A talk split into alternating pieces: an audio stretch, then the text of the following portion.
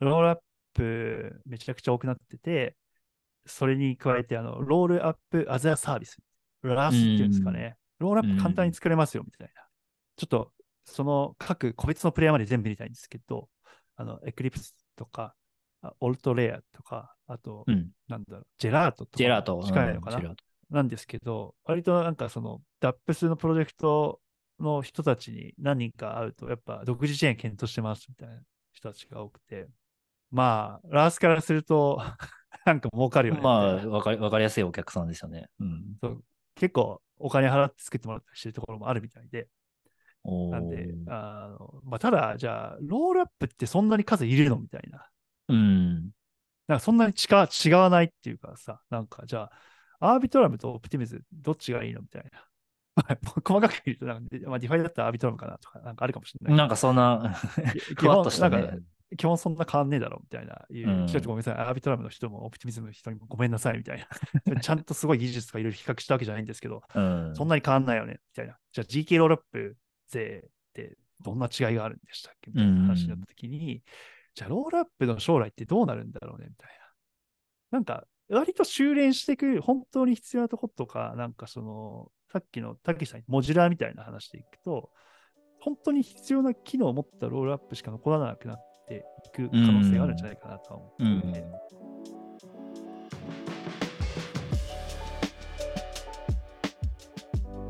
こんにちは、たけしです。こんにちは、いくまです。種 FM は、ドバイ、ニューヨーク、東京を拠点に持つインキュベーターである種のクリプト Web3 に特化したポッドキャストです。どうも、こんばんは。どうも。あ、そっち朝か。朝ですね、そっちはね。おはようございます。えー私はドバイから、たけしさんはニューヨークからニューヨークから、はい。やっております。え前回はね、パタゴニアからお送りいたしましたが、はい。いめっちゃ鳥の声がう後ろに入ってましたね。やあれ、結構いいよね、なんか。なんか俺はなんかすごい爽やかな。臨場感があってよかった。そう寒かったけどね、あれ。めっちゃ朝ですごい寒かった。エイコマさんが辛そうでしたけど。いや、めっちゃ鼻水出てくるなと。ちょっとね、時間空いちゃいましたけど、また、どんどんはい配信していこうと思ってるんで、よろしくお願いします。お願いします。よいしょ。ちょっと雑談から入ると、はい。なんか、最近、あの、皆さん、あの Web3 の人知らないかもしれないんですけど、フリルっていうサービス、たけしさん知ってますか？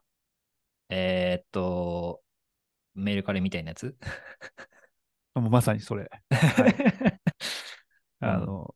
メルカリが出るあ前。昔そうですよね。うんフリルが最初に、うん最初というかまあ、やってて、メルカリがちょっと追い抜いちゃったみたいな状況かでと思ってますけど。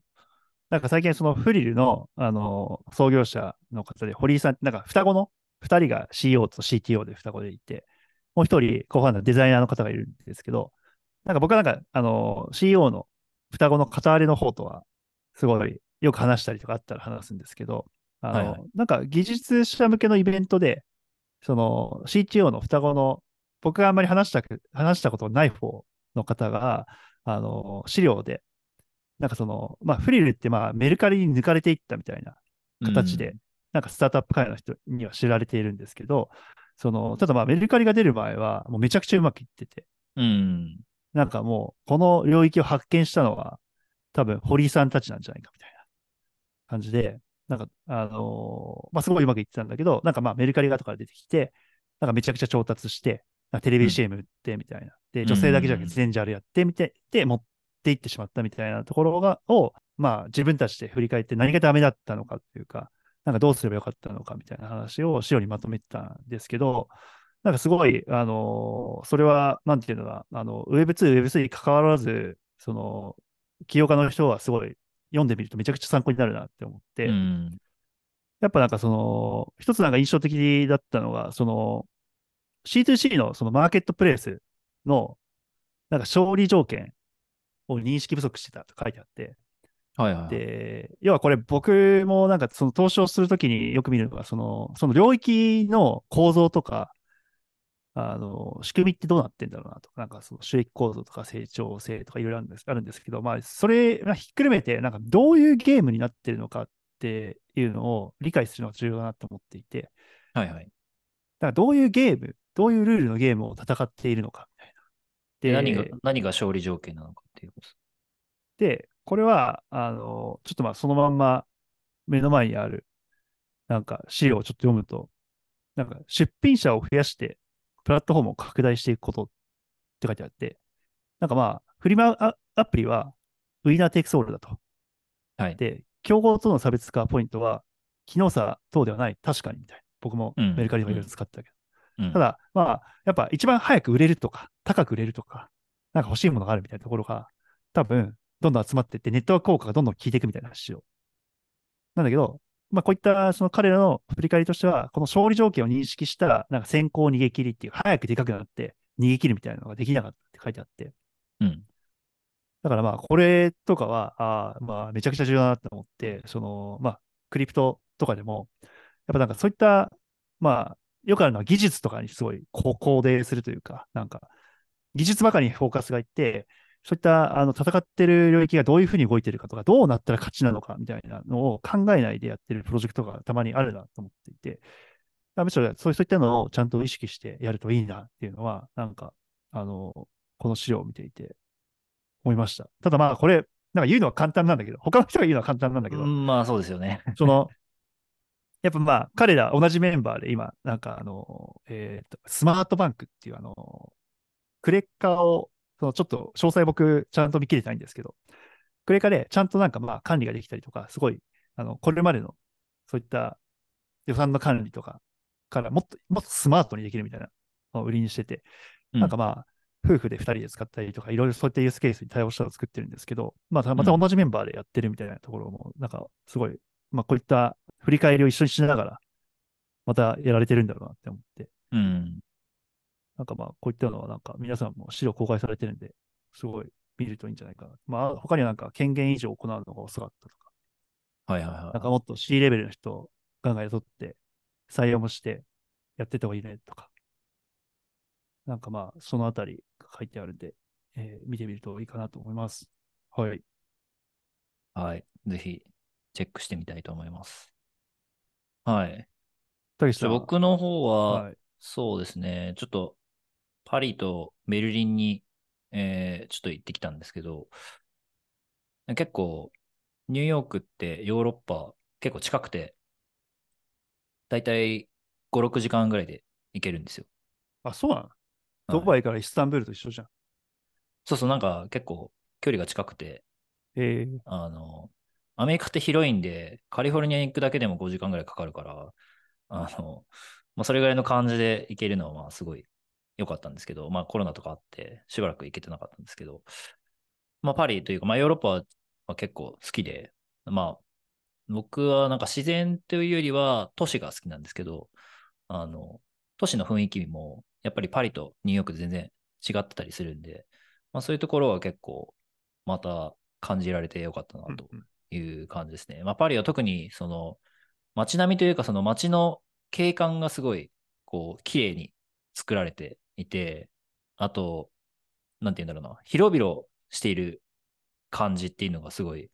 あの、なんかこう過ごしやすいあの感じがして、あとは、まあまあコロナ後っていうこともあると思うんですけど、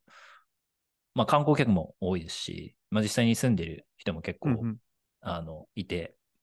なんかこう、活気があるなという感じがしました。あの、7月に僕もイース CC でパリに行ったんですけど、はい。確かに、たけしさんが言うように、なんか、まあ、ご飯も美味しいし、なんかいろいろファッションとか、まあ、カルチャー的なものもあるし、よかったんですけど、あの。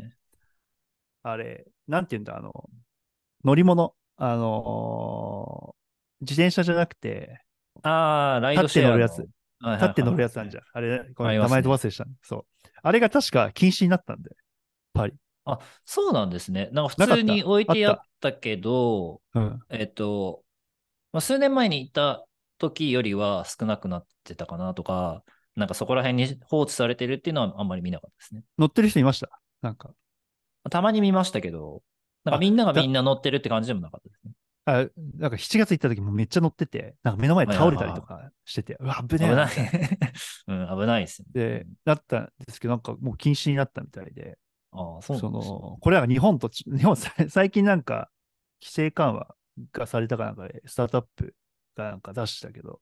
うん。なんか逆行、もう先に、なんか1週か2週して 禁止になったんだなとう思って、ん。確かになんか、あの、ドバイは、なんか多分自分で買って乗ってる人がたまにいるんだけど、その、そんなに見ないんですけど、あの、パリはなんか危ねえな、みたいな、結構、うん歩いてる人からすると、子供とかもいると、ちょっと怖いな、みたいな。うん。い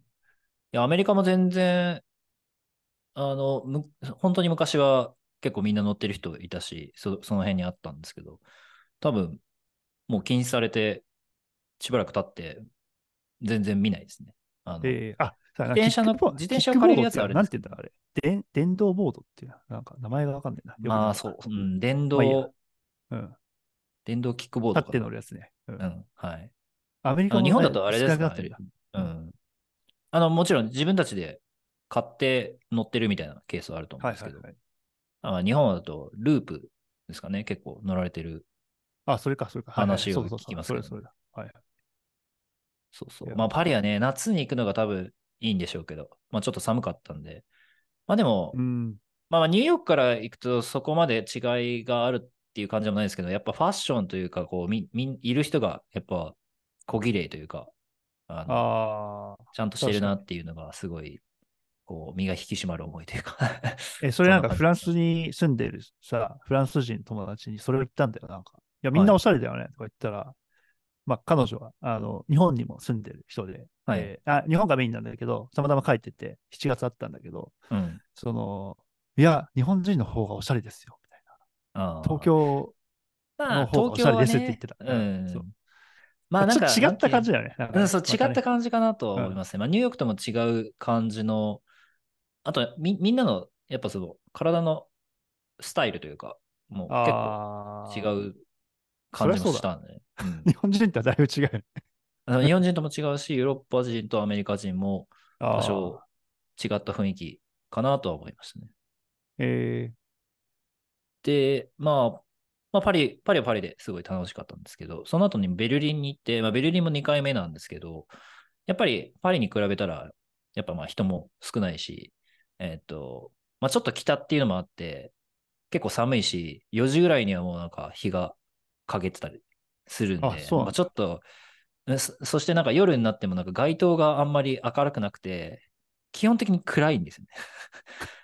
で、まあ、ほ大体の日が結構曇ってたんで、なんかちょっとこう、どよーんとした感じ。ー、なんかイ イギリスみたいな感じ？あーなんかちょっと似た感じで、うんちょっと雨も降ったりしてたんですけど、あの、まあ、その分というか、まあなんか夜はすごい盛り上がってるっぽくて、えっと、やっぱバーとか、クラブとか、やっぱその辺がえー主戦場というか、なんか夜にみんな生きてるのかなっていう感じがしました。で、ワインバーとか行ったんですけど、はいはい。なんか、ずーっといるんですよね。もう2時間ぐらいいたんですけど、その前からいたやろみたいな人が ずーっと飲んでて、で、たまになんか外に行ってタバコ吸って帰ってきてみたいな ことしてて、なんかこう、あやっぱ雰囲気違うなっていう感じがしたんですけど、まあでも、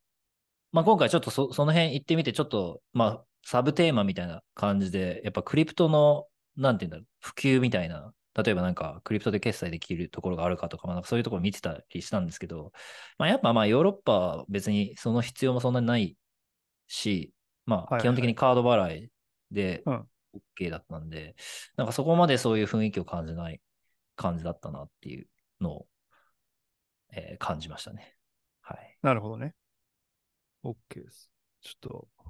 本題に入ってきますかね。はい。入ってきましょう。はい。えーっと、デブコネクト。1週間前か。ぐらい。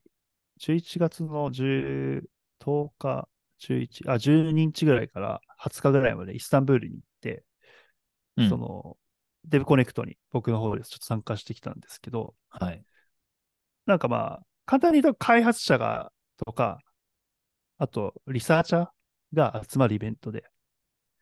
あの、一つのインベントなんですか？なんかデブコンみたいにこう、みんながそこに集まるみたい俺ちょっとデブコンがわかんないけど、なんだろうな、コワーキングスペースがあって、そこの買うのね、なんか安いんだけど、で、超でかい、あの、一つの、もう、地下5階建てとかそういうのを借りて、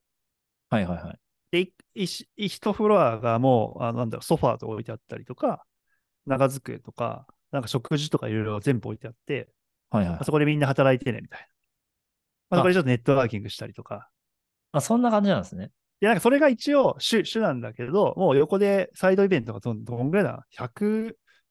まあ、数十後半とか100とかあったんじゃないかな、多分。ちょっと数えてないけど。うん。うん、じゃあなんかみんなで集まって、開発者たちがみんなで集まって、なんかこう、コワーキングできるような場を用意して、そこの周辺でサイドイベントがいっぱいある。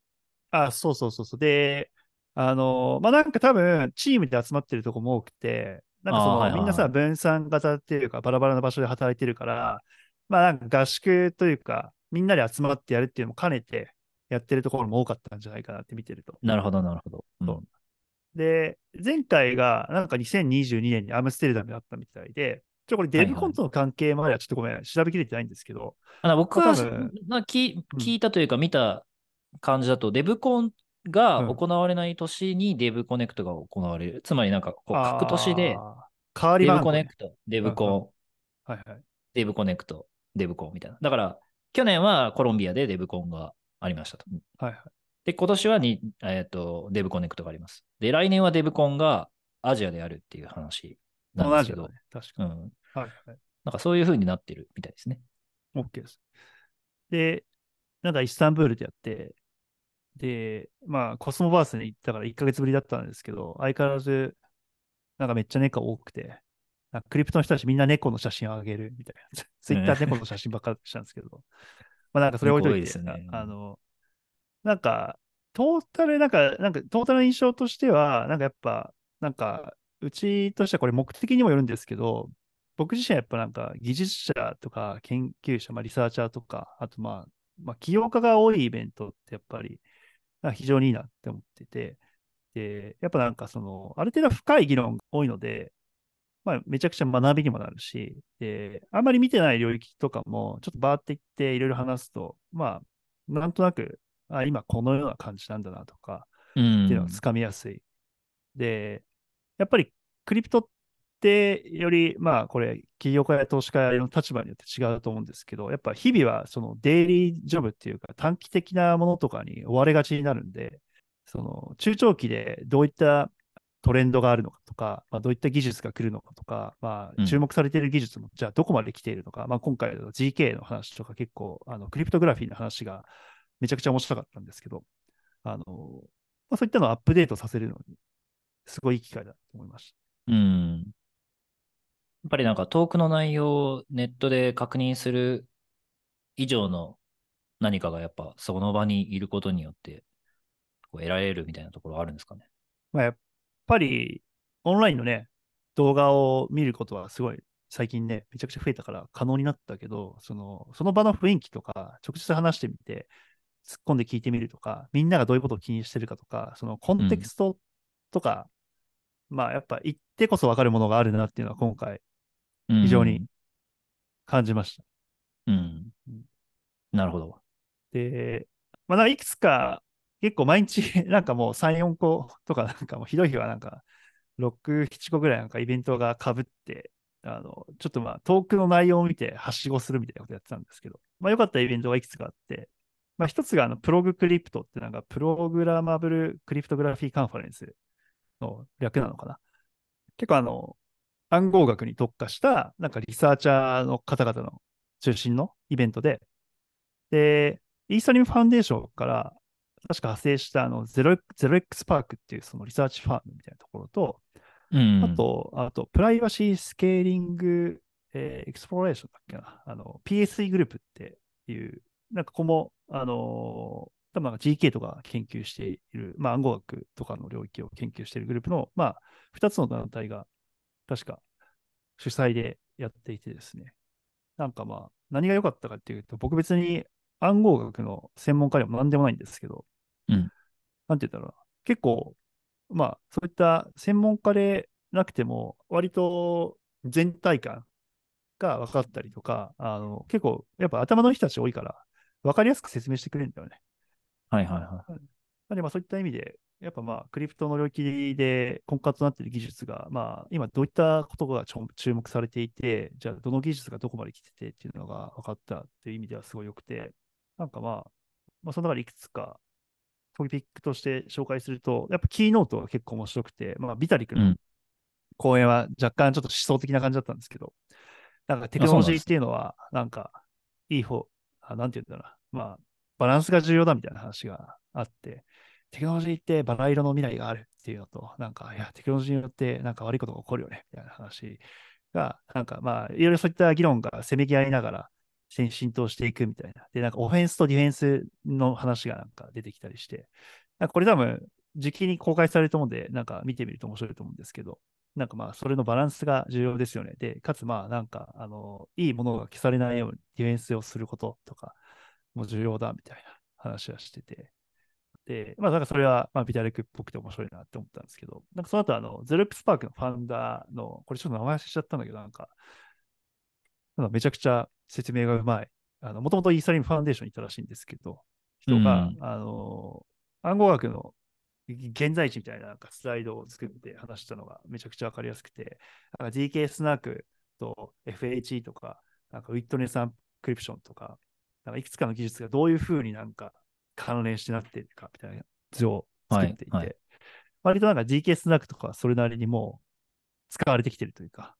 まあ、ある程度使えるようになってるよねって話。あと、まあ、あの、他のセッション回してなんですけど、FHE って Fury Homomorphic Encryption って僕らも投資してる Phoenix ってところが使ってますけど、まあ、完全純動型暗号みたいなところも、まあ、どういうふうに使うのかみたいな話も、あの、セッションが、どういうふうに使うかって話、わかりやすい話と、あと数式を使ったセッションとか、なんかいろいろあと、まあ、ワークショップで実際に書いてみようみたいなところまで いくつかあって、僕はちょっと実際に書いてみようとか、数式、まあ実際に書いてみようは参加しなかったんだけど、なんかまあ数式までは見て、あ、数式ま、まあ勉強し直してわかるけど、まあちょっとその場だと僕のバックグラウンドだとわかりわからないなって感じだったんですけど、まああの、どういうふうなところで使われているかっていうのは、まあすごいわかりやすくて、まあ例えば、まあ、フューリーホームフィックアンクリプションとかは、まあ暗号化したまま計算ができますと。うん。うん。で、まあ、これ GK となんか合わせて組み合わせて使ってるみたいな例が出てきて、例えばクレジットスコアを問い合わせると。じゃあ、たけしさんのクレジットスコアをスコアを問い合わせるときに、なんていうか、たけしさんであることを明かさずに、その紐付けずに、うん。えーどうクレジットスコアを取ってくるかっていうのが、まあ、あって、たけしさんって伏せ伏せたまんま、暗号化したまんま、FH を使って、クレジットスコアを取ってくるみたいな。ここれ多分図を見るともうちょっとわかりやすいんですけど、ああ、なるほど、そういうふうに使うのね、みたいな話があって、まあ、プライバシーを保護しながら欲しい情報を得るみたいな。まあ、これ聞くとあれなんですけど、まあ、具体的な社会実装でいろんな例がある中で、まあ、そのクレジットスコアの話とかは、あ、なるほど、みたいな話って非常にわかりやすかった。で、あとは、あの、なんか GKE メールってういう、ん。まあ、技術というか、あの仕組みを作っている人たちがいて、まあ、これなんか日本人の方が、あの、関わったりはしたんですけど、まあ、他にもなんかこのセッション、日本人2、3名ぐらい発表されてはしていて、うんまあ、そういった意味では、あの、同じ同胞としては非常に嬉しい限りだったんですけど、その、GK メールはなんかどういった仕組みかっていうと、あの、なんか E メールの内容、例えば、なんだろう、ここに、このサービスを登録してるとか、えー残高いくら持ってるかとか、なんかまあメールでいろいろ受けるじゃないですか。その内容を、まあ GK 使って、えーまあ、隠したまま持ってることを証明するみたいなのをやっていて、まあ、ちょっとこれ、なんかまあ、枯れた技術である E メールっていう上に乗っけるっていう意味では、すごいか賢いなって思いつつ、なんかまあ、その仕組みを使って、まあ、今、なんか P2P、なんか GKP2P とか、なんかその、送金の仕組みを作っているあのアプリケーションが出てきたりとか、なんかいろいろしているんで、まあ、この分野はちょっと、多分これからいろんなアイデアが、なんかそのメールで、まあ、個人にとって重要な情報とか流れ、なんか多分もらったりとかすると思うんですけど、まあ、それに、を利用した、なんかアプリケーションとかってあり得るんだろうなっていうのを一つ思いました。はい。なるほど。このうんプログラマブルクリプトグラフィーって何ですかね？なんか僕は初耳の名称ではあるんですけど、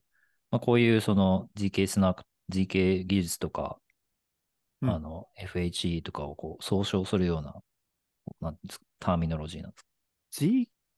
クリプトグラフィーの一つだよね。一つは多分。俺も専門家じゃないから、その分類に関してしっかりとした定義をしてるわけじゃないですけど、まあ、暗号学の中に GK とか、なんか、F1 とかいろいろある。で、で、うんプ。ログラマブルクリプトグラフィーっていうのは、まあ、なんだろう。そう、それは総称で、とはちょっと違うんじゃないかなと思ったけどうん。ね。うん。そのプログラマブルっていうのはどういう、こう、意味合いを指してるのかなっていうのちょっと気に気になりましたけど。確かに、確かに。まあでもよくなんか、これ合ってるかわかんないけど、パッと聞いて思うのは、あの、まあ、クリプトが出てきた文脈でいくと、その、なんかプログラマブルに扱えるみたいな話があるじゃないですか。例えば NFT の文脈であったりとか、うん。そういう意味でいくと、その、これ暗号、ククリプトグラフィック、クラフトグラフィーをプログラマブルにするっていうのは、ちょっと僕も、なんだろうな、うまい説明は今のところ思いつかないんですけど、うん。うん。なるほど。まあでも、なんだろうな。まあ今、あの、暗号のその GK とか FH とか、いろんな暗号技術っていうんですかね。が、まあ、一応、ブロックチェーン上の様々なところに使われてるわけじゃないですか。まあ GK ロールアップとか、あと、まあスケーラビリティに使われたりとか、プライバシーに使われたりとか、いろいろしてるわけで、まあそれ自体がプログラマブルであるあるんじゃないですかね。なんか。うん。あうんなるほど。ごめん、今適当にまとめたから違うよってツッコミ入るかもしれないけど。うんむしろ、むしろ僕、僕は一応、なんて言うんだろうな、コンピューターサイエンスバックグラウンドないんだけど、たけしさんコンピューターサイエンスバックグラウンドであるから、俺より近いと思うから、ちょっと多分、周りに詳しい人に聞いてみて、来週ぐらい教えてください。そそう。もう少し見てみます。う。で、あと、まあ、他には、あの、まあ、あの、なんかフェンブッシュって、日本語も喋れるキャピタリストがいるところがうんうんうん。結構有名なところあるんですけど、そこの、なんかリサーチフォーカスのイベントがやってて、結構本当になんかパーティーって言とかっていうよりかは、もう、あの、もう5、6時間ぶっ続けで、なんか MEB の話をしたりとか、そはいはい。はう僕ら MEB とか、あの、オーダーフローの話とかに出たんですけど、PBS とか、あとはなんかプライバシーとか、プライバシーのセッション、クリプトグラフィーのセッション、なんかあとデータベースのセッションが4つぐらい分けてやってて、ちょっといろいろ、ちょっと、うん、タイミング合わずに、そうい。う、ん。中身ちょっとごめん、あの、MEB 以外は見てあの出てないんで、題名ぐらいしか見てないんですけど、ちょっと他のも時間あれば全部出たかったなってぐらい、あの、非常にいいイベント、あの、MEB のイベント良かったんで。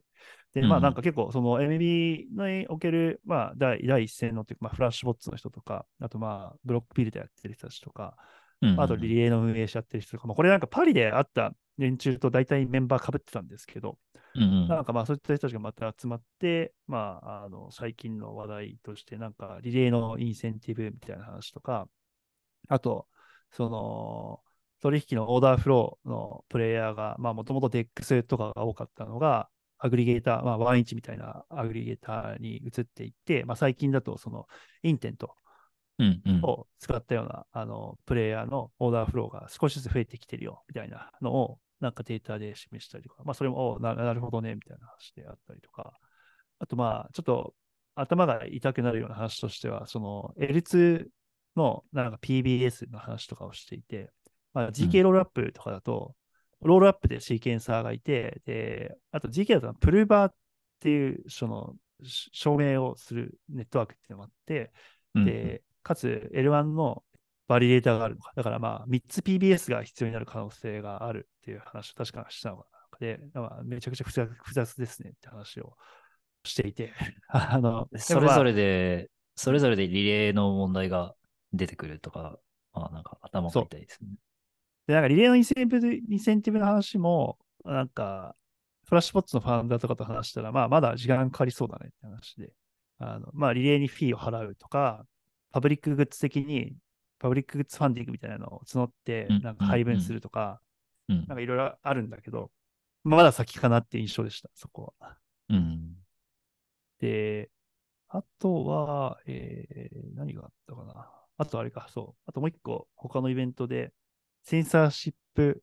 WTF は、はなんか WTF ってセンサーシップの,、うん。あのイベントがありまして、まあ、そこは、まあ僕らも話してますけど、検閲再生重要ですよねっていういう話を、どんぐらいだ？10朝の11時ぐらいから夜の7時 ぐらいまでなんかずっとオンラインの人もリアルの人もいて、なんか講演者がいっぱいいて、なんかビタリクとかジャスティン・ドレイクとか、なんかファイルコインのファンダーとか、あとまあ、なんか L2 の、どこだっけ、アービトラムかどっかかな、なんか、とか GK ロップのファン、なんかチーフサイエンティストとかね、なんか人たちとか、まあ、割と豪華メンバーが、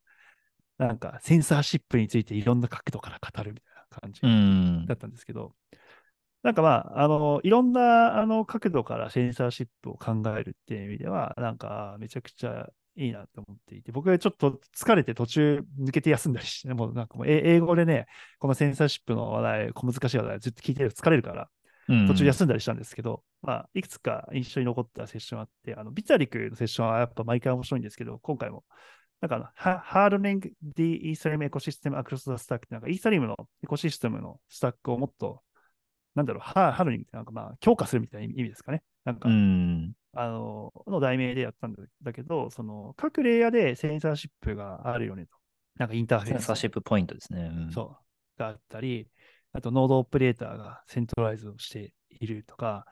なんか、あと L2 の sequencer も centralize してるよね、みたいな。まあ、それぞれごとになんか解決策を示してたけど、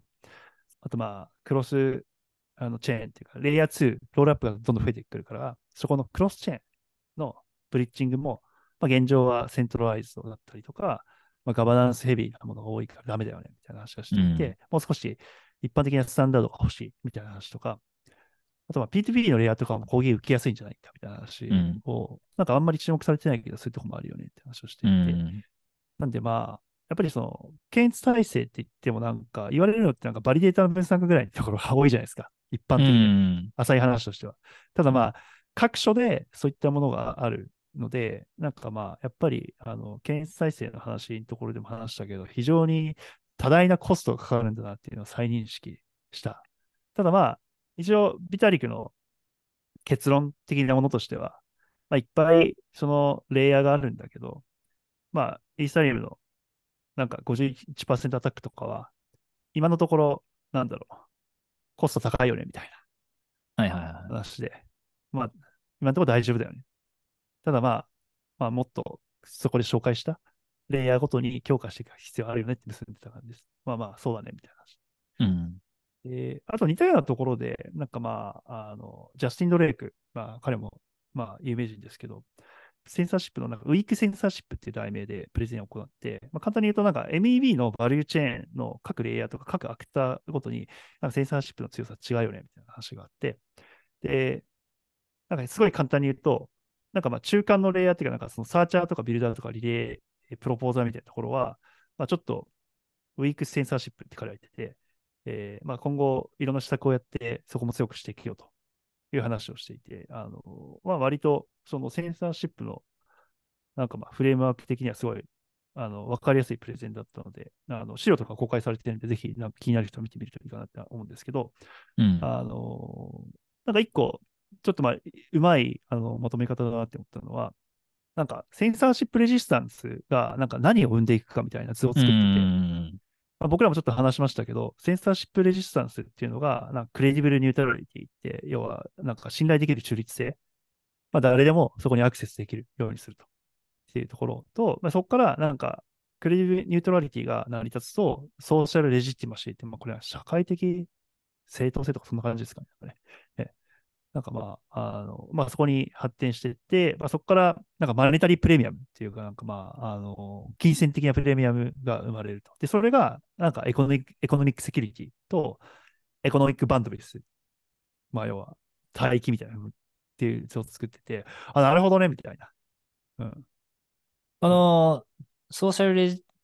レジティマシーからマネタリープレミアムの流れっていうのは、なんかすぐイメージできなかったですけど。まあ、これ多分イーサリアム指していってるんじゃないかなっていう気はしましたけどな、なんか。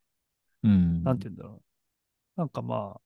社会、まあそこが一番、まあ社会的正当性をどう、どういうふうな概念として捉えるかっていうのがありますよね、なんかね。うん。社会的正当性って何なんですかねみんなに認められてるとかそういうことなんですかねそうすると参加者が増えるからプレミアムが。うーん。まあなんかこれちょっと、あの、まあなんかやっぱイーサリームだよねみたいな、そういう話なのかなって気がするけどね、なんかね。あれ、イーサリアムはそれを実現しようとしている。やっぱりイーサリムだよね。これ、こう簡単にすげえまとめすぎなんだけど。やっぱりイーサリムだよね。他じゃなくてみたいな。あこうこういう議論ある、議論っていうか、なんていう意見の人いるじゃないですか。結構な、結構なう数いるじで。まあまあまあまあ。ねイーサリアム。だからまあ、マキシとは言わないけど、まあ、イーサリアム人が集まってくるし、うん。そこでアプリを開発するし、で、イーサトークンって使われる。になるから、うんまあ、マネタリープレミアムにつながるってな、なんなんとなくわかる、うん。うん、そういうことか。ごめん、まあちょっと解釈が、社会的正当性の解釈が、解釈次第かなって気がするけど、なんとなくそんな感じがしました。まあ、ジャスティン・ドレイクはね、EF のキーリサーチャーですから、まあ、イーサリアムを押すのは間違いないと思いますけど。うんまあ、ブロックチェーン全体として、やっぱりこのセンサーシップレジスタンスっていうのを意識してやっていかないといけないよねっていう文脈だとは思って。まあでもエコシステムごとに結構、ここへのね、まあ前、あの、トリレンマとかっていう話もしましたけど、ブロックチェーンの。まあ、センサーシップレジスタンスに対する考え方も結構いろいろ違う。まあ確かにそうですよね。ねうん。まあうんそういう意味ではトリレンマの上にそのセンサーシップレジスタンスのその、なんて言うんだろうな。考え方というか、そそれを重要視するかどうかみたいなところも。まあまあ、 decentralization に近い部分かもしれないですけど。これ、あとちょっと他の人との会話の中で思ったのは、その、ちょっとこれ話題が飛んじゃうんですけど、最近、 dApps が独自チェーンを持つみたいな話あるじゃないですか。うんうん、うん appchain でみたいな。まあ、コスモスとかそういうの多いし、TYDX とかもね、えー L2 から、スターグネットからね、V4 でコスモス使って自分たちでチェーン作りましたと。あるんだけど、あとまあ、最近だとあの、メーカー DAO とかもね、あのチェーン作るかもしれない。作るかみたいな話があったと思うんですけど、やっぱなんか、それを見たときに、なんかどういう反応するかみたいな話をちょっとしていて、独自チェーンを持つっていうことに関して。うんうん。なんかその独自チェーンをも持つことで、なんかまあ、ガバナンスの幅広がるじゃないですか、なんていうか、変えられるとかいうか、まあ、主権、主権性みたいなところですかね。なんかスマートコンタクトだけとかより、うんで、イーサリアム乗はっか、スマートコンタクトにイーサリアムに乗っかってると、まあ、イーサリアムでいろいろ変えなきゃいけないじゃないですか。い。はい。はいそのものは。あとセキイーサリアムのせ制,、うん、制約にっていうことですよね。はい。なんだけど、その例えばじゃあ、金融系、まあ、DEX とかが独自チェーン持ちますみたいな話で、で全然分散化されてない形になったとしたら、その、なんか、その話した人とかがちょっとまあ言ってたら、なんかまあ、若い起業家だとしたら、まあ、若いあんちゃんたち何人かで、いろいろアップグレードできちゃうっていうのはすごい怖くないかみたいなああ、話をしていて、あなはい確かにみたいな、そんなところにお金を置きたいと思わないよね、確かにみたいうん。な。まあ、まあ、DIX とかね、ある程度もうかなりでかいし、ね、分散化も意識してるから、また全然違うとは思うんだけど、そうですね。うん。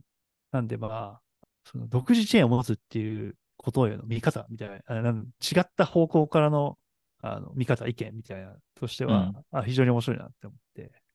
うん。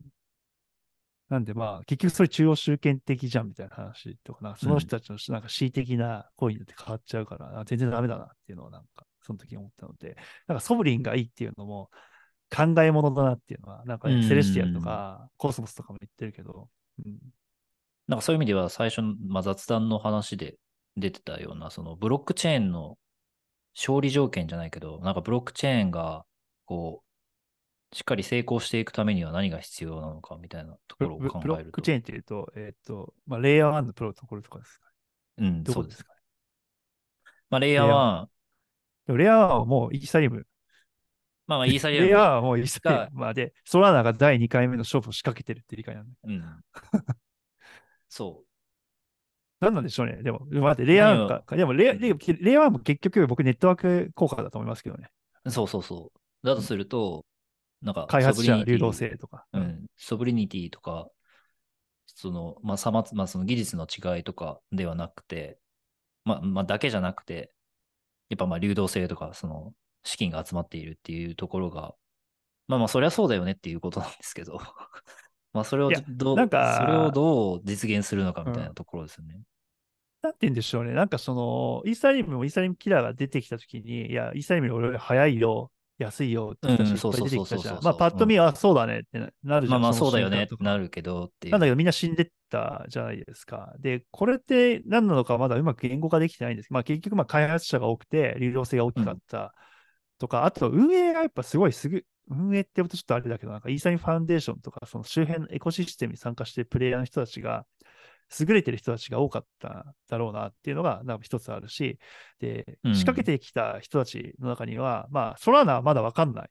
なんか結構優れた人たちがやってるのではなかろうかっていう気がしていて、まあ、もっと深く見てみたいんですけど、その他のもう消えてった人たちっていうのは、なんか、あ開発者とか企業家も、あ、俺は独自のチェーン作りたいな、みたいな話と、いや、俺も一発儲けたいな、みたいな投資家たちが集まって、でそれが結びついて、なんかまあ L1 キラーっていうところで、いろいろいっぱいあったんだろうなっていうのは、なんか、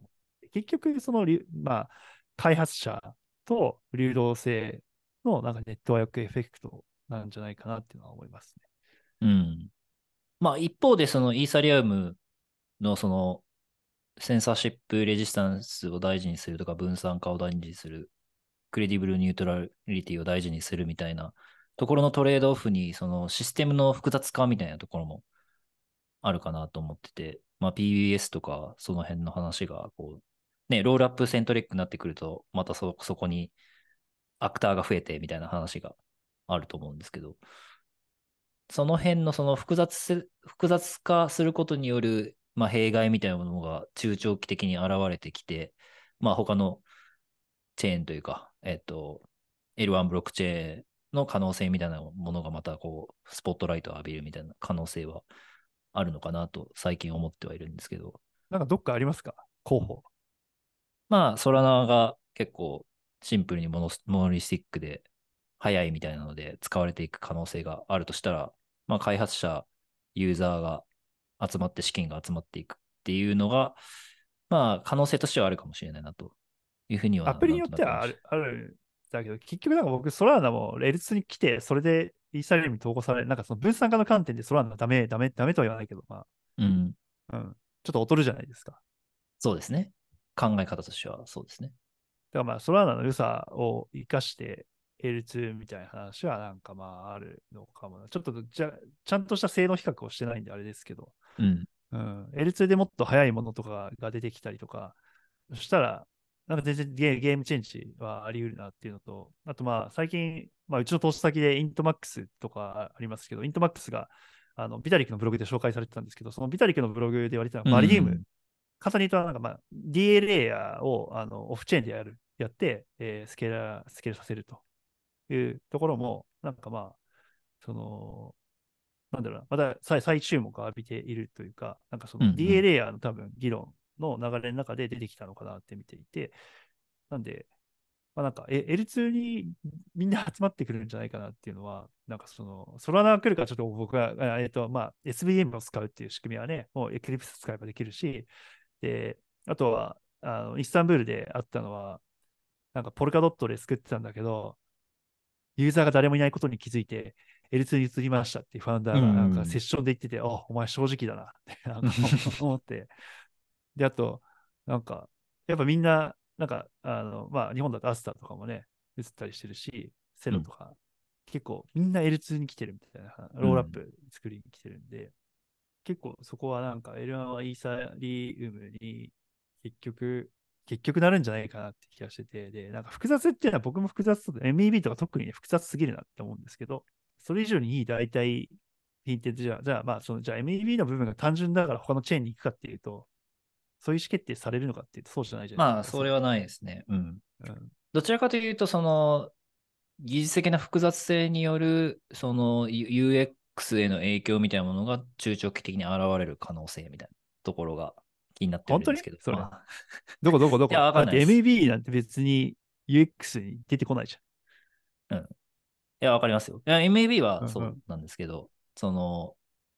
そう具体的にどの部分、どの複雑性が、こう、影響を与えるのかっていうのはわかんないんですけど。なんかでも、え、MEB のバリューチェーンとか複雑化の一途を辿ってるんですけど、他の部分で複雑性の高いものって何なんでしょうね？ちょっと最近見すぎてるからよくわかんないですけど、なんか他に複雑な箇所ってなんかあったりしますか？えっ、と、まあ、少し前に話した、その、まあ、モジュール化していくことによる、その、ディペンデンシーの増加みたいなのがあるかなと思っていて、マイクロサービス化することによって、モジュラーブロックチェーンの話でいいですか？まあ、モジュラーブロックチェーン、まあ、ひいては、その、まあ、 modular にしていくっていう、その、コンポーネントを分けて、それをつないでいくっていうことについて、まあ、それの弊害みたいなものが、まあ、Web2 の世界では、こまあでもそれって、でもイーサリアムが取ってるっていうよりかは、なんかまあ、セレスティアとか、まあ、コスモスの連中が一部、 modular ブロックチェーンって言ってるだけで、イーサリアムではないんじゃないかなって僕は理解してる。う、ただ、まあ、うん rollup centric の世界とか、シンプルでですよね。シンプルですよね。で、うんあれは、もモジュラーという定義はできるかもしれないけど、その多分て下と、まあ、定義どっちでもいいんだけど、下としても、まあ割とシンプルじゃない？シンプルなロールアッうんプ。うん。まあ、えーエクセキューションレイヤーを切り出したロールアップっていうのは、まあ、うんまあ、ある程度シンプルだろうと考えるとすると、じゃあ DA レイヤーってどうなのっていう話になってくると、ね、プロトdanksharding がもうすぐ実現される、まあ、その後に danksharding が何年か後にみたいな話がありますけど、まあ、それで DA レイヤーはいいのかってなると、まあ、そうでもないよねみたいな話があるっていう雰囲気だったという話も聞いているんで、まあ、そこもじゃあ DA レイヤーも切り出し、 validium の話もそうですけど、まあ、そうなってくると、まあ、またこう、 modular 化していくわけですよね。まあ確かにそれはそうですね。 settlement layer だけイーサリアムにして、DA はまあセレスティアかアイゲンか、まあニアも DA 出してきたし、あとはアベール、うん。いくあつかバリディ、バリディもあるのか。で、うん rollup みたいな話。まあうちの投資先でポリマーって interoperability をやってる、まあ state の fragment を解決するようなところをうん IBC 使ってやろうとしてますけど、うんまあ、彼らも、まあ、やっとね、なんか過疎地域のなんか高速道路を作るとこから、やっぱメインストリームに躍り出たなって思って、うん。なんかもう現地であったんですよ。IBC サミットで、ボって、なんか founders、ボとピーターって今日 co-founder いるんだけど、はい。あ俺らピボットするんだって今日発表するって言って、何、何、何何発表するのって話聞いたら、なんかその、まあロールアップの、L2 ロールアップのインターオペラビリティハブになります。で、DA はアイゲン使えます。セトルメントはイーサーです。で、IPC で一応コスモスのエコシステムとつながりますと。ああ、もう、めすげえメイクセンスだな、みたいな話をして。うんうん早く、なんで早くやんなかったんだ、みたいな。そう。うん、早くやれよ、みたいな。のをなんかその時すごい思って。そう。まあ、そそうですね。その辺もその流れですね。まあ、非常にそういったのはいい、いい、いい決断だったなっていうのはなんか思いますね。そう。まあ、その DA レイヤーの分離みたいな話に戻ると、まあ、なんとなく、その Web2 で起こってきたそのモノリシックな仕組み、システムをだんだんその分けていくみたいなところに結構流れとしては近いのかなと思っていて、まあ、それによって、まあ、システムが複雑化すればディペンデンシーが増えて、それをこう、まあそまあ、それによる弊害が、じゃあどどう出てくるのかみたいなところはうまく説明できないんですけど、まあまあそういう流れはあるかなというふうには思っていて。まあ、なんかでもよく言われるのって、流動性の fragment と、あと state の fragment で、一応流動性はなんか解決しようとしあのしてるプレイヤーがいくつか出てきて、あまあ、クロスチェーンの MM で、うちの投資先カタリストとかもやってるし、うん。あとおそらく shared sequencer でもそこを解決はいはいできるだろうし、であとはまあ、えー SUAVE とか、フラッシュボッツがやってる SUAVEとか、あとアノマか、 intent。うん intent のプレイヤーたちも多分そこを解決できる可能性があるので、で、あと state の fragment は、あれか、また別のプレイヤーが多分やろうとしてますね、そこはね。うん。あまあ、ポリマーと、あとまあ、ポリマー以外にもいくつかいて、うんうん。まあ、そこはちょっと見てみないと、ちゃんとワークするかどうか見てみないとわから,、わからない。まあ、開発者的にやってみたら、いや、すげえめんどくせえよみたいな話とかね、よくあるし、たけしさん言う通り。うんうんまあ、誰かにやってほしい。誰かに早くやってほしいけどね。なんかね。いや、マジ、いや、全然ダメなんだけど、みたいな話。いや、意外意外といけるね、みたいな話とかね。うんうん誰かスピード人やってほしいそう、スピード感すごい重要だと思ってて、多分ス、スタートアップが成功する条件の一つに、ね、えっと、ユーザーが求めるものを素早く提供できるっていう、まあ、単純な心理があると思うんですけど、まあ、イーサリアムのね、進化っていうのはどうしても時間がかかるものなので、イーサリアムが抱えている問題みたいなものを、まあもちろんロールアップとか、そのイーサリアムの上で実現するみたいなところはあると思うんですけど、イーサリアム外で UX を劇的に改善したものをこう今後出していくことによって、でも、まあ、イーサリアム。でもそう、そうはなってなくないですか？あ今まではそうなってなかった。?L1 の戦いはそうはなってないですよ。そうってなかったですね。はいい今はそうですと。でも、あの、でも Web2 ねのコンコンシューマーインターネットとか、2B とかはもうあ agree なんですけど、うんちょっと違うんじゃないかなっていうやっぱゲームが。が違うんですかね？まあそういう意味では、だから勝利条件とは何なのかっていうのが結構考えていくと面白そうな。例えば、ユーザーが欲しいもので考えると、じゃあ enterprise 向けのブロックチェーンでいくと、ちょっと全世界でどうなってるかわかんないけど、今だとね、なんか日本だと、あの、アバランチのサブネットとか、うんまあ、ロイさんのところがすごいよく使われてますね。頑張られてて、なんかね、ポンタとか、いろんな企業が入れてはいってるけど、じゃああれで、じゃあ、アバランチのトークンの価値が上がるのかうんっていうとじゃあこれ相関関係とかいろいろ、じゃあトークンがどれぐらい増えたとかは、今全然見てない感じで言うと、なんか、上がるのかなみたいな感じの思ってる人が多いじゃないですか。で、うんあと、そのアバランチから、じゃあ、あの、まあ、シードとかありぐらいから、すごい革新的なサービスが生まれてくるかっていうと、ほぼ生まれてないですよね。うん。だからまあちょっと目指してる方向とか目的が違う可能性あるんだけど、実はなんかその早く今、手っ取り早い方法を取ろうとすると、なんか何かを犠牲にせざるを得ないから、それは勝利と言えなくなってしまうみたいな感じなのかなって気がしませんなんか、あの分散化を犠牲にしてとか、そう、分散化を犠牲にしてとか、そうそうそうそう、んですよね。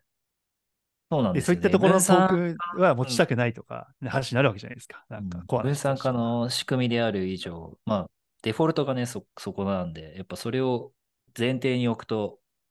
やっぱその Web2 的な、ね、まあそれこそ火星の話じゃないですけど、Web2.5 的な展開をしても、最終的には使われないというか、うまくいかないみたいなことはある。わわかるんですよ。反対側の立場に立てば。そのうん例えばじゃあ上場していて、みたいな。コンプライアンス守らなきゃいけない。うん。まあ、そりゃそうだ、みたいな。意思決定になるじゃないですか。ん2.5とかになるじゃないですか。まあ、それしょうがないよね、みたいな話なんだけど、一歩か二歩か三歩ぐらい引いてみて、そのクリプトを眺めてみると、いや、そうじゃないんだって話になるし、うんいや、そうだと思います。うんで、あと、まあ、ちょっとさい、あの、今、ま、マーズの話が出たんで、最近の話でいくとね、ブラが出てきて、まあ、最近ブラストが出てきて、うん。おおみたいな。めっちゃ面白いな、みたいな僕は思ったんですけど、その、うんなんか、パラダイムのことを批判してる人がなんかいたのかなわかんないけど、なんか、パラダイムがこういう投機的なことをやって、みたいなね。うんまあでも、ん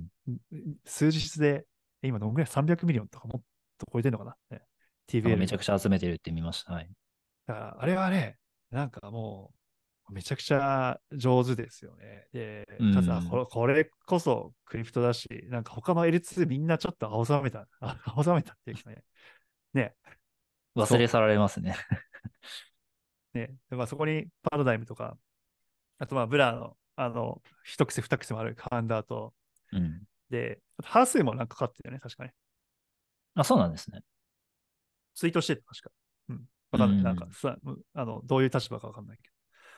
ど。だからまあ、もうこれは、ある程度というか、ちゃんと見ておいた方がいいなと思って、で、じゃあ、うんあの振り返ってみて、じゃあ、ブラはどうだったのって考えると、僕結構 NFT を自分で持ってたから、うんあの、ブラはすごい素晴らしいなって思っていて、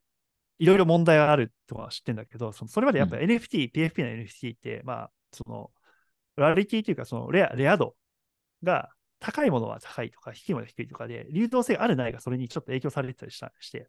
うん。流動性がなかったものもあるんですよね、コレクションの中には。なんだけど、うんブラはそこに流動性提供したんですよね。あれ、まあ LP プールみたいなもんですよね。だからビットを入れておくと、その、まあ、自分でビットそのビットに当てに行ってもいい板みたいになるんし、ですね。そううん、ビットに当てに行ってもいいし、待ってもいいし、でもそれまでうん流動性がなかった人たちはそこに売りに行ったわけですよね。そうですね。うん。で、でも流流動性プール入れておくと、ポイントがもらえて、結構エアドロップで儲かるみたいな。あこれでもすごい、うまいし、うまい、なんかその、クリプト民の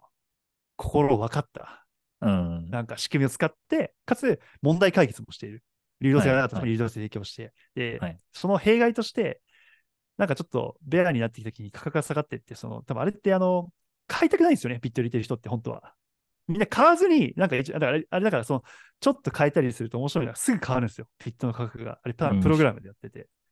で、あーはいはいはい一時期ちょっとすげえ見てたんですけど、あのなってて、あれで、なんか、急激に下がって、なんかそのビットで買いたくなかった人たちが、やべえ、買ってしまったみたいな、落札してしまったみたいな、なって、さらに売るみたいな。で、急激に、急激に価格が落ちるみたいなことがあって。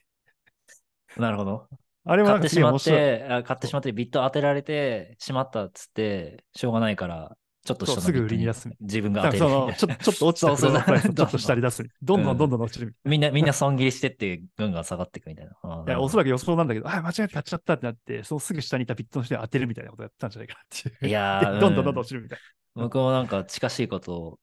やってはないけど、はいかん考えたことがあるというか、まあ、うんなんかビット当たっちゃったみたいなのはありますね。な。いやー、なんで、あれがね、今回、今回ちょっとブラスト、すごいまだドキュメントとかも読み込めてないんですけど、まあ、日本、なんか日本語の、日本語のサイトも用意しちゃってよ、すげえ用意周到だなって、ちょっと他の言語どこまであるかわかんないですけど、あのいやー、結構日本のクリプトツイッター民になんか連絡取って、結構、流れてましたね。になんかねうん、ちゃんとやってたみたいですね。なんか日本語を見てもなんか割とちゃんとしてた。僕のところになんか、テレグラムに DM で、なんか招待コードないですか？って来たりして、なんかすげえ注目されてるなっていうのをえ感じましたね。ー、うん。やっぱ反応はいいんでしょうね、日本、日本のクリプト民は。いや、まあ、エエアドロップハンターみたいな人多い多いですからね。で、うんうん多分これを、多分なんか、陶器を悪っていうね、風潮がちょっとあるじゃないですか。でも、あの、マーズのブログにもあったように、陶器は必要なんだって書いてある、あったうじゃないですか。ん。うん。だからこれはいい例だなって思いましたね。なるほど、なるほどね。いや、なんか、すごい。何の話をしてたんでしたっけ ?L2。うん。デブコネクトから始まり、センサーシップに移り、複雑性の話をして、ああ、で、L1、L1 の勝ち。うん、なるほど。あ、でもそうなると次に気になるのが、これちょっと別途、別の回でも話したいんですけど、そのロールアップがめっちゃ多かったんですよね。デブコネクト。そうですよね。うん。いや、なんか、ロールアップめちゃくちゃ多くなってて、それに加えて、あの、ロールアップアザーサービス。ラスっていうんですかね。ロールアップ簡単に作れますよ、みたいな。ちょっと、その各個別のプレイヤーまで全部見たいんですけど、あの、エクリプスとか、あオルトレアとか、あと、うん。なんだろう、ジェラートとか。ジェラート。近いのかな？うん。なんですけど、割となんかその、ダップスのプロジェクトの人たちに何人か会うと、やっぱ独自チェーン検討してますみたいな人たちが多くて、まあ、ラースからすると、なんか儲かるよね。まあ、わかり、わかりやすいお客さんですよね。うん。そう結構お金払って作ってもらったりしてるところもあるみたいで、なんで、あのまあ、ただ、じゃあ、ロールアップってそんなに数いるのみたいな。うん。なんかそんなに違う違わないっていうかさ、なんかじゃあ、アービトラムとオプティミズム、どっちがいいのみたいな。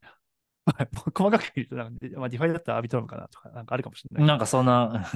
基ふわっとしたなんかね。基本そんな変わんねえだろみたいな。いううん人たちごめんなさい。アービトラムの人もオプティミズムの人にもごめんなさいみたいな。ちゃんとすごい技術とかいろいろ比較したわけじゃないんですけど、うん。そんなに変わんないよねみたいな。じゃあ GK ロールアップ税ってどんな違いがあるんでしたっけみたいな話になった時に、じゃあロールアップの将来ってどうなるんだろうねみたいな。なんか、割と修練していく、本当に必要なとことか、なんかその、さっきのたけしさん、モジュラーみたいな話でいくと、本当に必要な機能を持ったロールアップしか残らなくなっていく可能性があるんじゃないかなとは思うっていて、ん。なんで、そういう意味では本当に独自性を持ったロールアップじゃないと、その差別化できないから、使われなくなって死んでいくみたいな。そうそうそう。過疎化するみたいな。うん。なんで、これはちょっと、あの、聞いてる人にはね、なんか半分ぐらいで聞いてほしいんですけど、これバイアスがかかってるんで、イントマックスのレオナさんが登壇したとこ聞いて、まあ、投資先でもあるし、まあ、う彼、んすごい僕尊敬してるし、話すたびに学びがある人なんで、あの、あれなんですけど、他には、なんかあの、ポルカドットから移ってきた、ちょっと名前も覚えてないチェーン、ごめんなさい、名前覚えてなくて。で、の あとなんか、オプティミスティックロールアップから、あ、GK に移ったところ、まあ、ここはなんか、技術はしっかりしそうって、なんかちょっとわからんみたいな感じなんですけど、うんあと、スクロール話してて、はいはいはい。あなんか、あすげえいっぱいあるな、みたいな。っていうのを感じながら、いや、な 何が違うんだ何が違うんだろろうっていうね。モデレーターが聞いててたんだけど、そのイントマックス明らかに違うじゃないですか。うん、はいはい。まあペイメントに特化して、まあ、ステートレスレイヤーなって話をして、ちょっとこれ、うん詳細はあの説明するのはここ避けて、まあ、本人を、ね、本人に来てもらってこれ話してもらえばいいと思うんですけど、うん。一番とんが、一番とんがってた。だけど、他は、なんかもうよくわからんみたいな。あれ、あと、一緒だけあの、ポリゴンがね、ポリゴン GK、GKEVM 作ってるところで、ポリゴンはもうなんか、なんだろうな、大御所、ななんていうの、その、まあ、強いやつがやる戦いみたいな。いや、俺らはもうね、それなりにもうややこしい。ポリゴンだから、つって。ややこしさもあるし、ね、すごい投資もしてるし、みたいなね感じで、うんあまあ、ポリゴンがあるのはなんとなくあありそうですね、みたいな話がかったんだけど。だから、ちょっとそこの違い、まあ、GKEBM のタイプ1、タイプ2、タイプ3、タイプ4とかそういったのもあるし、で、まあそこに、じゃあタイプの違いが、じゃあ競争環境にどう影響を与えるのかとか、まあ、そこにまたさらにさ、あのちょっとちらっと聞いただけで、あのあれなんだけど、その PSE ってあのプライバシースケーリング、あのうん。うんうんイーサリアムファウンデーションのその研究グループが GKEBM のタイプ1の多分ひな形っていうかなんか、なんていうんだろうな、使えるようなやつも開発してる。リファレンス実装みたいなのをしてるって話、そう。うん、聞きました。これって、タイプ1、タイプ2、タイプ3、タイプ4やっているスタートアップってめちゃくちゃちょちゃんとしてるとこもあって、それで開発してるわけじゃん。それが一気に、なんていうんだろう、パブリックグッズ化されるみたいな、オープンソース化されるみたいな、いうね、事態になると、いや、そこの、なんか、いや、俺らの方がいけてるんだみたいな話を今言ってるわけじゃんね。うん。それがいきなりなくなるみたいな世界観、世界線で、うわ、辛いな、これ、とかっていうのをなんか、ちょっと、すちょそうなるかわかんないけど、そうなったとしたら嫌だな、みたいな。いや、嫌だってまあうん僕は別に、そのあれだけど、その、なんか、うん、ちょっとなんかかわいそうだなっていう感じました、そこで。なるほど。うん。わかんないけどね、ちょっとね。いや、やっぱお金かけてる方が優れてるんじゃね？みたいな話もあるかもしれないし。うん、そうですよね。ロールアップもいろいろなロールアップがあるし、まあ、オプティミスティックの方だと、ね、オ OP スタックでとか、はい。オプティミズム、コレクティブ、スーパーチェーンみたいなので、こう、うんやっていくみたいな税もあるし、アービトラムみたいにアービトラムがあって、アービトラムと連携してこうがっつがっちりやっていくアービトラムチェーンズみたいな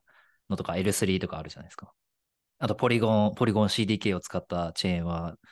リクイディティレイヤーもあるよみたいな話とか、なんか、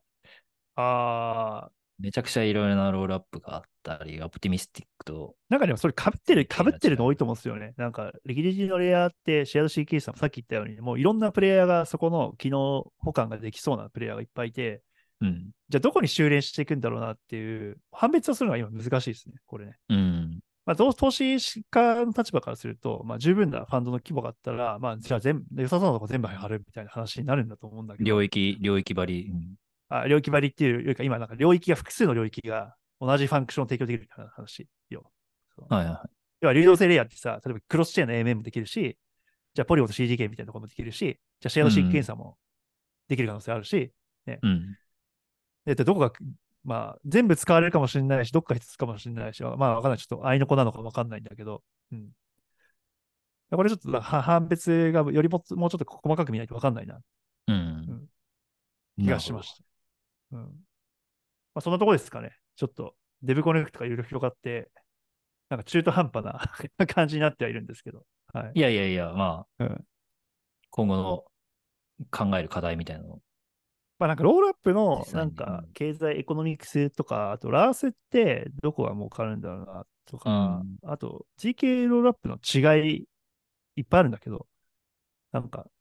何がどう変わってくるのかみたいなとかもう少し理解したいなと思いましたね。うはいん。 rollup 会はね、もうんう、やってもいいかなと、確かに思いました。ああとちょっと話してないところでいくと、あとプライバシーも結構ね、はい、はい。トピックとしてはめちゃくちゃ、あの、うん、注目されてたというか、GK みたいな話と FHE みたいな使ってるみたいな話もあるし、あとプライバシープールみたいな、ビタリックが発表した話もね、あの、どっかでちょっとプロジェクト名忘れちゃったけど、それに近い仕組みを作ろうとしてるところも出てきてるし、うん。そこは、プライバシーも非常にちょっとホットになってきているかなと思います。はい。じゃあ、今日はそんなところで、